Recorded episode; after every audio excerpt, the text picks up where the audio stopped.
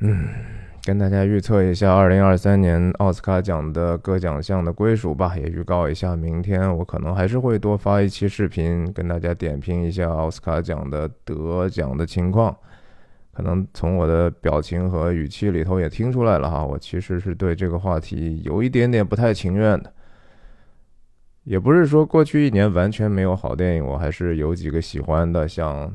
塔尔啦、斯皮尔伯格的《The Fabelmans》，甚至我还挺喜欢《壮志凌云二》的。但是我同时觉得我喜欢的那几个电影可能都不会拿拿奖啊，然后我可能非常不喜欢的电影可能会拿很多的奖。那同时往前面比较比较二零二二年、二零二一年，甚至那两年我多多少少还有我觉得非常期待他能够得奖，而且他也真正得奖了的一些电影，我在我的频道里头也分享了。这个频道一转眼也做了两年多了哈，奥斯卡这是第三次点评嘛。我只是觉得这是我这个内容的一个传统，然后也有网友我的观众提醒我应该做一下这个事情，那我就做一下这个事情吧。那顺便顺便就是实际上我在吐槽哈，我并不是特别在意这个事情的结果，说实话我更不在意那些好莱坞这些各个工会他们之间的政治，不在乎这些什么谁该得什么东西，因为这是一个整体来说平庸的时代，这些电影影响力和过去那些奥斯卡奖的最佳影片的那些影影响也不可同日而语了。这是这个时代的特点，因为这个时代可以娱乐人的东西太多，人们诱惑太多，所有的事情都在跟电影抢着这样的一个人们的注意力和时间，而且也呈现出来很多新时代的一些特点。我相信也是因为我老了，我真的知道，我承认我和 Gen Z 哈，特别是 Z 时代 X 时代的人在很多的口味上趣味上已经有非常大的不一样了。最大的典型当然就是去年这个大热的影片 everything everywhere all at once 哈，这个瞬息全宇宙或者妈的多重宇宙，我在我的频道里头在第一时间我看完之后我就吐槽了一次哈，我的态度仍然不改变。虽然这个影片今年获得了十一项提名，是最热的一个影片，而且我相信这个影片会得非常非常多的奖，但是我就是不喜欢，不喜欢就是不喜欢。我觉得等一下我再也许会更详细的说说我为什么还是不喜欢哈。那跟大家也自我介绍一下，我叫徐亮，我人在美国加州旧金山湾区，和大家通过电影和泛文化的话题探究人生的意义。我我的分享就是一镜到底的即兴分享，说的啰嗦，说的不对的地方请您多包涵。那奥斯卡奖大家也知道确实是影响力与日俱减哈，啊，他这个最最辉煌的时候可能A, A B C 电视台的收视率能达到，美国观众能达到五千五百万呢。那现在特别是前年可能是创了新低哈，一千四百五百万，只有辉煌时期的三分之一都不到，快接近四分之一了。然后去年收视率高一点，但是我相信大家也能够猜出来为什么它收视率高，是因为威尔史密斯上去一巴掌打了 Chris Rock 哈，肯定打大家看的中间就是赶快发短信给自己的朋友说快快看看哈，你们赶快看一下你们的回放啊，这多么奇葩的事情。所以它更像是一个丑闻式的高高收视率。今年我是觉得可能还会是比较低迷的吧。你想想这个一千多万的观众，你和其他的节目怎么比？比如说，当然美国收视率最高的就是橄榄球的这个超级碗哈。那今今年的观众结束也没多久嘛，不到一个月吧，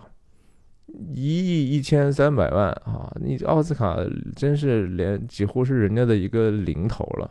所以这事儿确实不重要，好吧？我们就进入这个奖项的这个评价吧哈。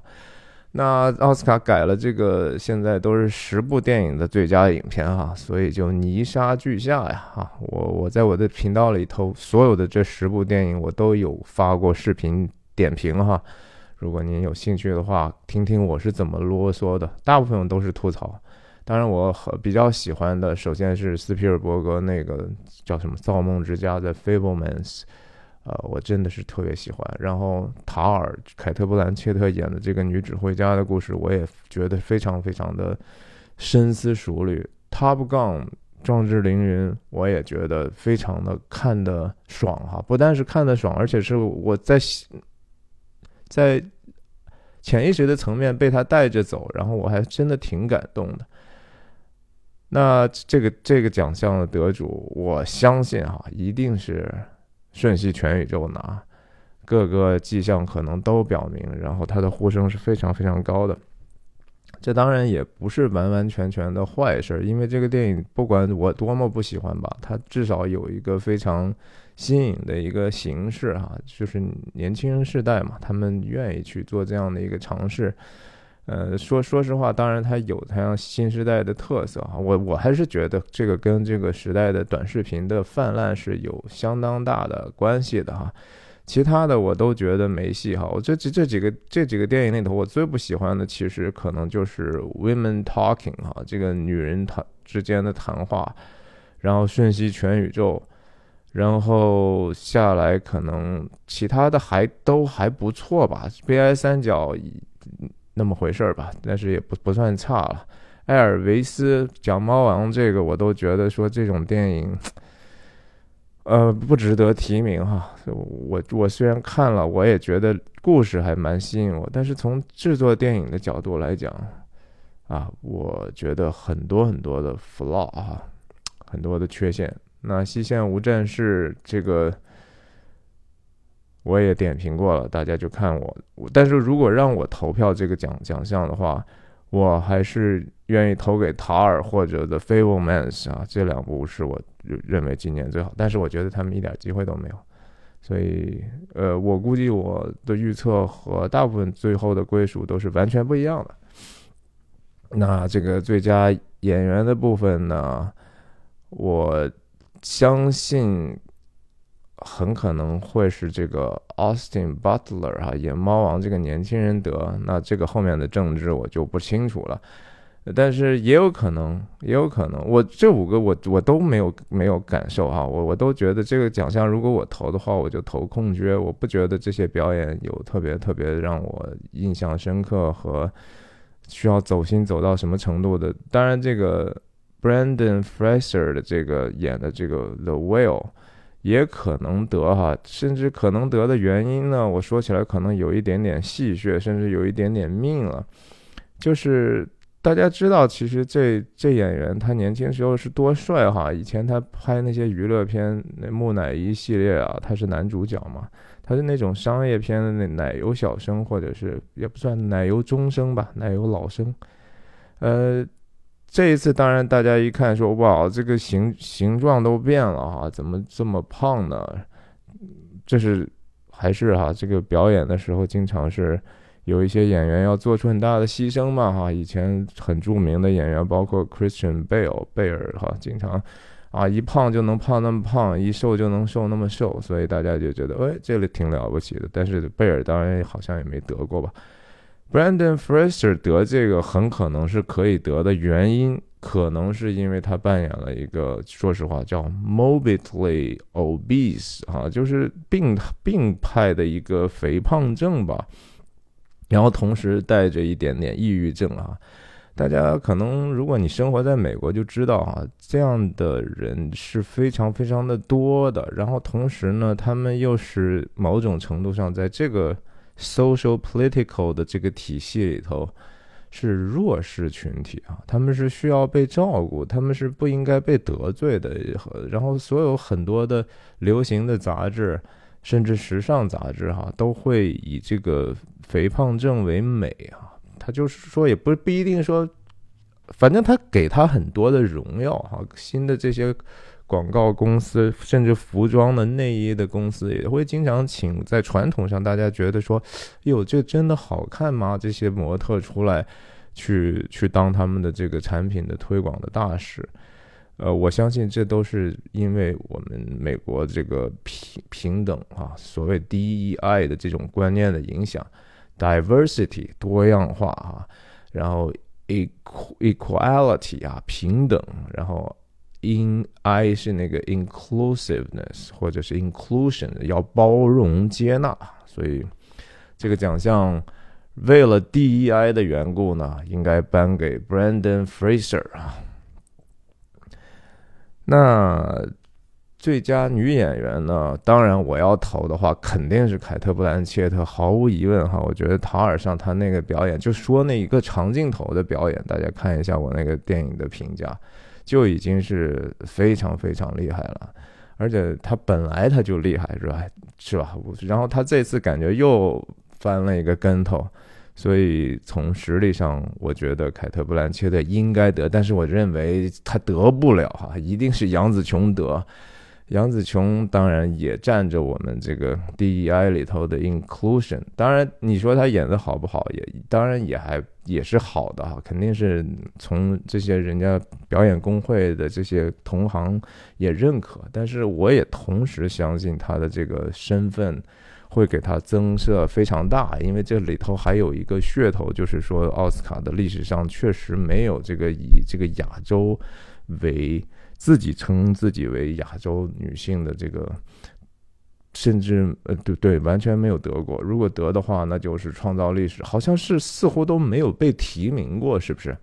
大家可以指正我啊。其他的当然，我觉得米歇尔·威廉姆斯表演的也是非常非常好的哈。但是这这么强的竞争嘛，特别如果说他和凯特·布兰切特对比的话，我还是觉觉得凯特·布兰切特的这个塔尔更出色。但但是肯定是杨紫琼得，如果这不得的话，我我就吃电脑哈。那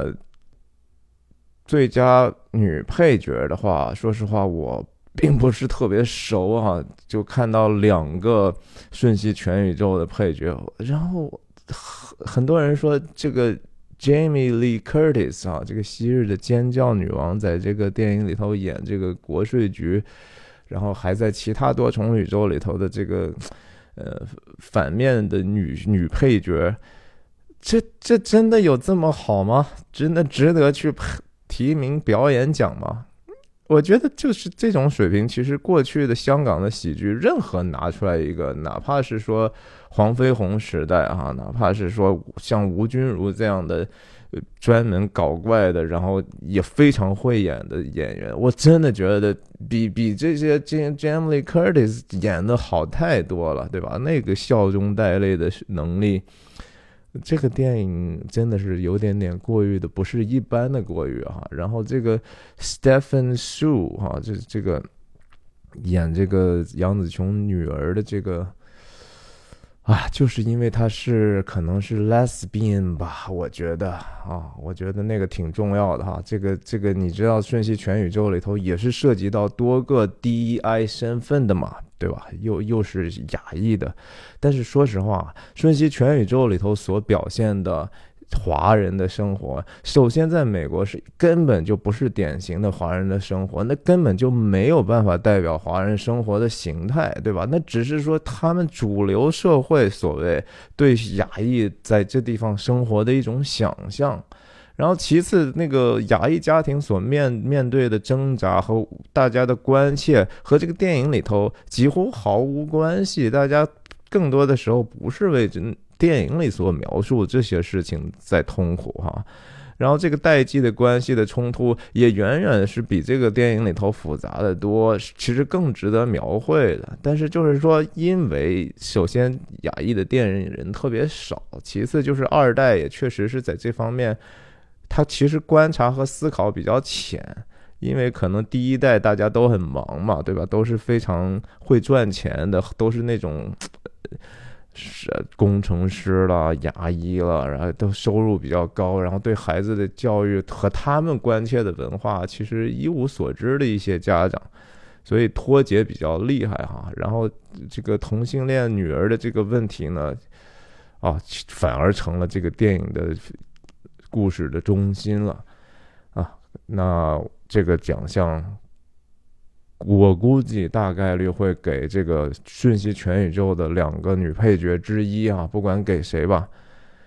我就不投了，我觉得可以空缺哈。然后导演奖的话，如果我投的话，我就投斯皮尔伯格。我确实觉得 The Fabelmans 非常的好，然后也需要非常高超的导演的技巧，那毕竟还是个孩子演的嘛，对吧？然后包括它里头层次吧，然后整个的运镜就不用说了，那已经是炉火纯青了，实在是比其他的好好好一些，我真的真的觉得好一些。但是我觉得他没戏啊，斯皮尔伯格现在已经被列入殿堂之后，反正他也不需要这个，那大那大家这个江湖里头也知道他不需要这个，那大概率还是会给《瞬息全宇宙》这一对 Daniels 啊拍 M V 啊拍音乐录影的这种叫什么 music video， 这这中文叫什么我都不知道啊，反正就是 M T V 还是什么，就是唱歌那种视频的出身的。这对哥们儿当然有一个是华裔了，他们。我看过一个他们在去 The Criterion Collection，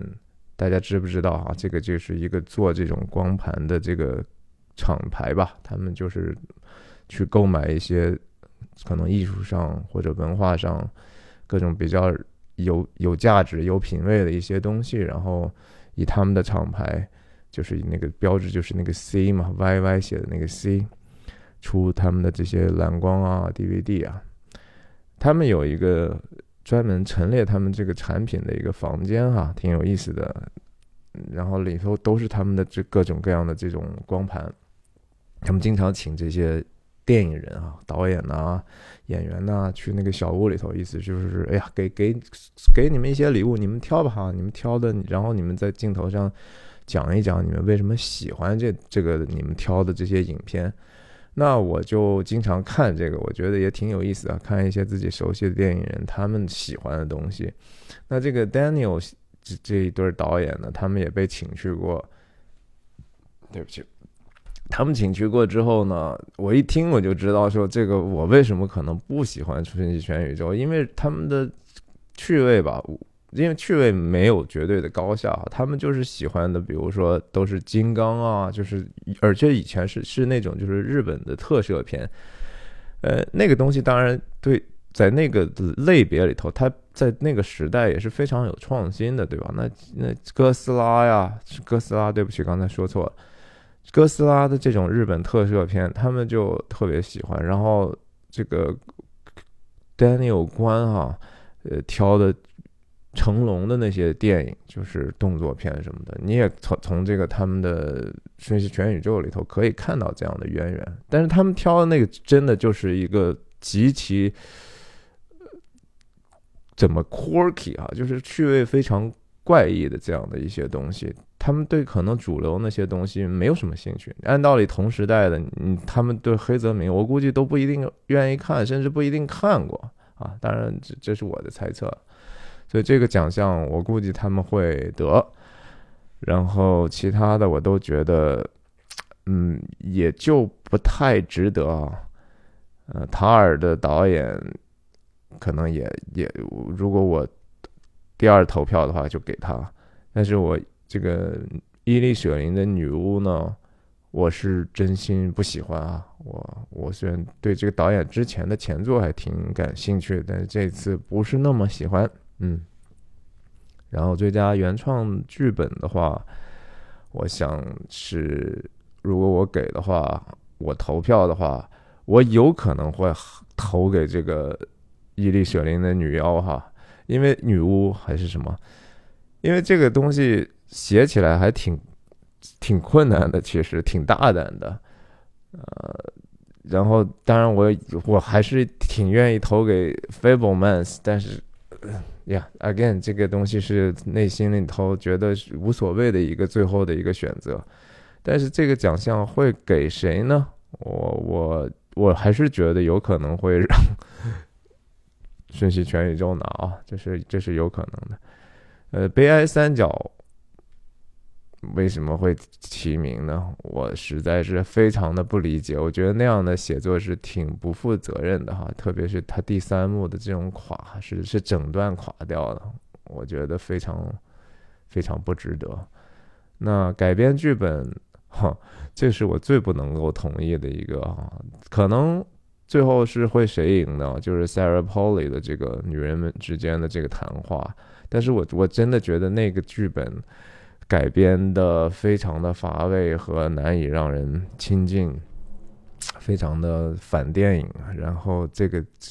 甚至都不应该被提名哈，反正就是我的我的个人的偏好。嗯，那如果我投的话，我宁愿投给壮志凌云啊！我觉得壮志凌云，你看那个东西看起来好像有点配方感，但实际上我又仔细有我们有一个有一个读怎怎么说呢？就是大家有一个读书会吧，哈，就是也是大家喜欢电影有有一些也在电影工业里头的做的一些朋友，我们定期有时候聊一些东西，我们最近就在聊这个《壮志凌云二》的这个剧本，其实仔细想一下，还是非常有匠心的啊！每一幕戏的这种安排和作用都是非常多重，而且环环相扣的。所以我我觉得我，我我投的话就给《壮志凌云》。那电影剪辑的话，呃，很多人觉得肯定是会给多重宇宙了，对吧？瞬息妈的多重宇宙了，剪得那么花，对吧？那毕竟是 M T V 导演的操刀，怎么的？那个从剪辑的数量来说，可能都比很多的多多了。然后也确实是这部电影，在我看起来是剪出来的哈。很多人说这是写出来的，我真的觉得可能在后期的时候还是做出来非常大的调整。我没没有仔细看，没有看过他的剧本哈，这是我的猜测。但是如果要是我投的话，我就投给《壮志凌云》哈。我觉得《壮志凌云》的剪辑的节奏也是非常非常好的。我也有人觉得说那个猫王那电影，猫王那电影我是坚决反对哈。他如果得的话，呃，简直就是说我一个是或者是我我是一个完全无知的人，或者就说这个时代真的是变了啊，把把那电影弄成那么多那么多格，呃，真的有意思吗？摄影啊，摄影。这个很可能会给这个西线无战事哈，西线无战事其实我觉得特效成分是非常非常重的，嗯，但是看起来挺好看的哈，然后还不明觉厉的加了一些这种自然的镜头以去反差一下人类的残酷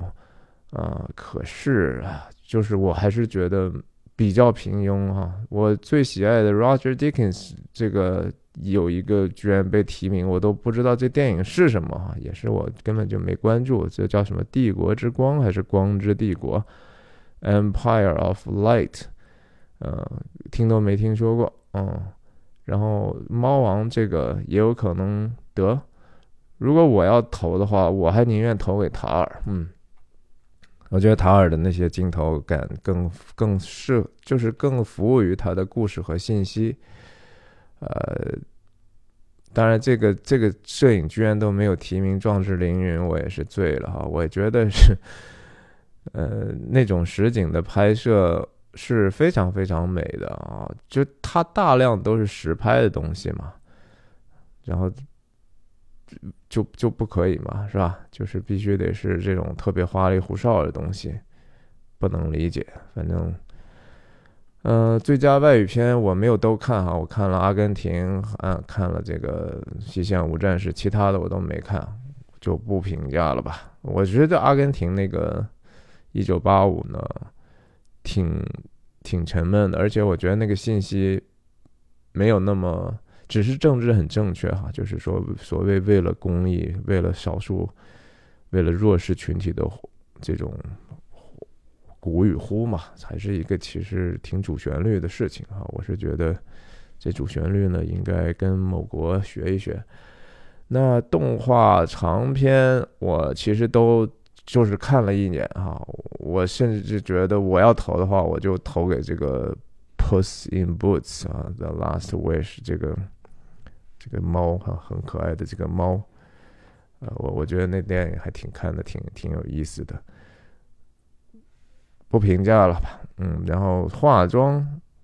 大家不是说可能是巴比伦嘛，是吧？这个，因为它也是个年代戏，然后也很华丽。反正我肯定不坚决反对投给黑豹哈，坚决反对任何漫威的东西进入这样的一个奖项的任何奖项的角逐。我觉得他们即使在特效上，我我觉得都不配哈，根本就是看起来就是 graphic design， 那不叫不叫 production design， 我就觉得就是一个画，呃画画那种奇奇奇幻的那种画，然后贴贴图啊各种。那这个这个奖项有可能我要投的话，我还宁可愿意投给这个《瞬息全宇宙》呢，因为说实话，那个里头还涉及到的场景真的挺多的哈，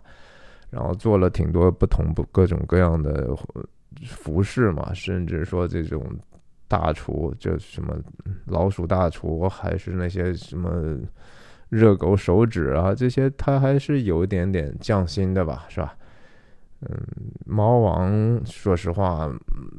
我觉得猫王那个东西看起来好像很厉害很年代，但是实际上因为猫王的在美国的影响之大是非常非常深远的，然后一直到今天在各地都有无数人会模拟猫王，他们留下来的各种各样的自己做的这种衣服服饰发型他们都会哈，民间模仿猫王的高手太多了，我都自己都接触过，所以我哎好吧，这个化妆和和这个发型的话，啊，我其实觉得挺无所谓的，只要不给黑豹都行吧，啊，嗯，可以可以考虑给这个西线无战事哈，可能那种特效化妆，那种在泥里头脸干了，各种各样的死人的脸啊什么的，呃。肯定肯定那个东西对历史的还原程度应该也挺高哈，特别我觉得印象深刻的是，这些年轻人刚刚被征召入伍的时候，迫不及待的想换上他们军装的时候脱下来的那个白衬衫哈，那个我觉得主要是从故事的意义上，呃，他把那个天主教那样的一个传统，用那样很巧妙的一个东西放进去了。就是你看这些昔日都是 altar boys， 然后他们转眼之间以为自己又去从事一个神圣的事业，实际上是非常非常邪恶和可怕的，然后他们也不知道自己要面临什么样的一个前面的路。音乐音乐音乐约翰威廉姆斯的 The Fabelmans， 首先我觉得没戏哈，虽然我挺喜欢的，我也我也确实不觉得说那个出色到应该给他一个最佳原创音乐，但是我就是挺爱听的，因为那些音乐非常的古典嘛，就是听起来很很传统，那些钢琴曲，呃，就是那种感觉纽约那帮犹太音乐人搞的哈，就是很即兴的那种爵士乐，然后加上传统的东西，然后配上那个电影就很很得劲儿，但是。约翰·威廉姆斯因为得的奖太多了，我也我也觉得他不太可能再得了。他也九十多岁了吧，我估计没有几次能够再去谱写了。那其实我还挺喜欢这个女巫的哈，女巫 The Banshees of Inisherin 的这个 Carter Burwell。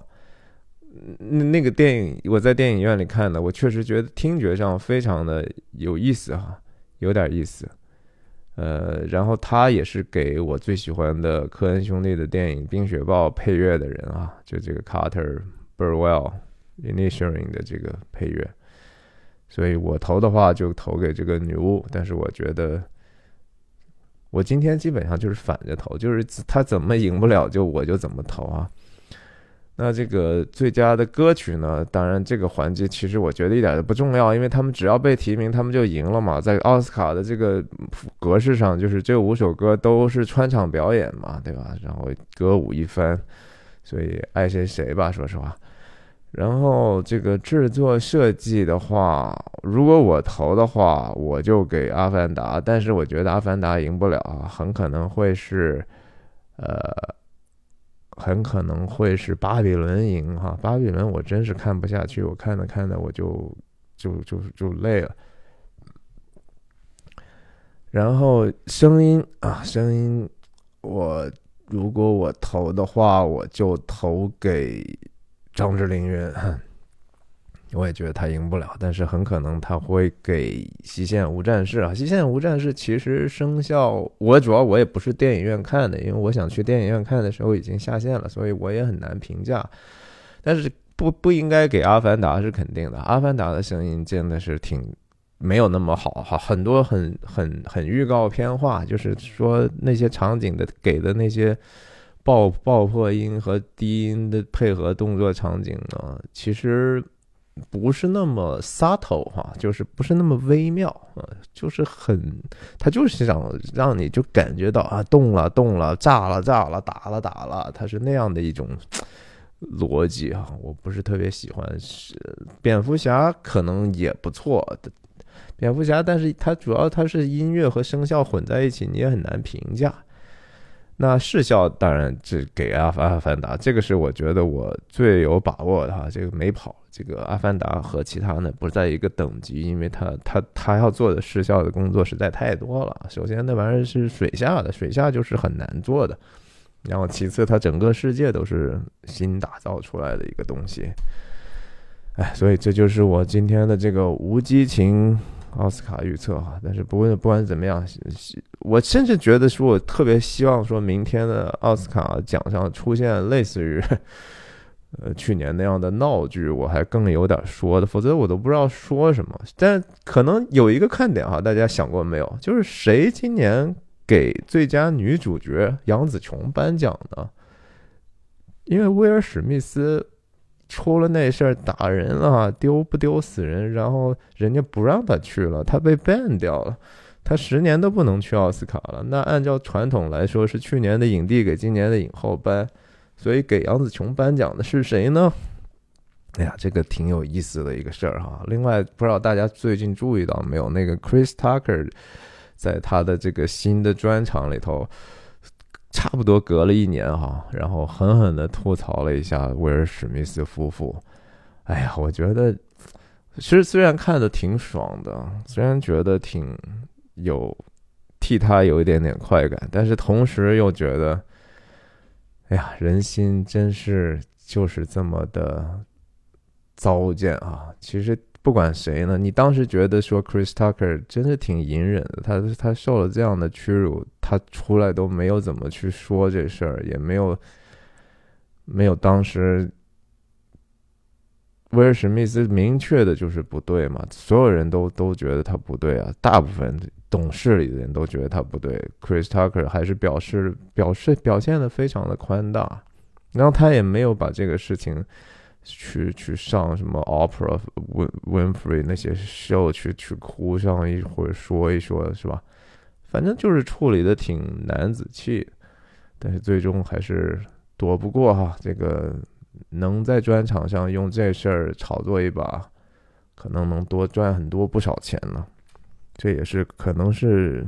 商业计划这协议当中的一部分，人家要做你的专场，给你多大推广力度，就跟Chris Tucker 你要不要把威尔史密斯这个复仇吐槽回去有关系，这都是人性里头的计价啊。所以这个世界啊真是不完美啊，奥斯卡就更是在这个时代更是不但是不完美啊，有一点点鸡肋到可以忽视了。今天的吐槽就到这里，再见。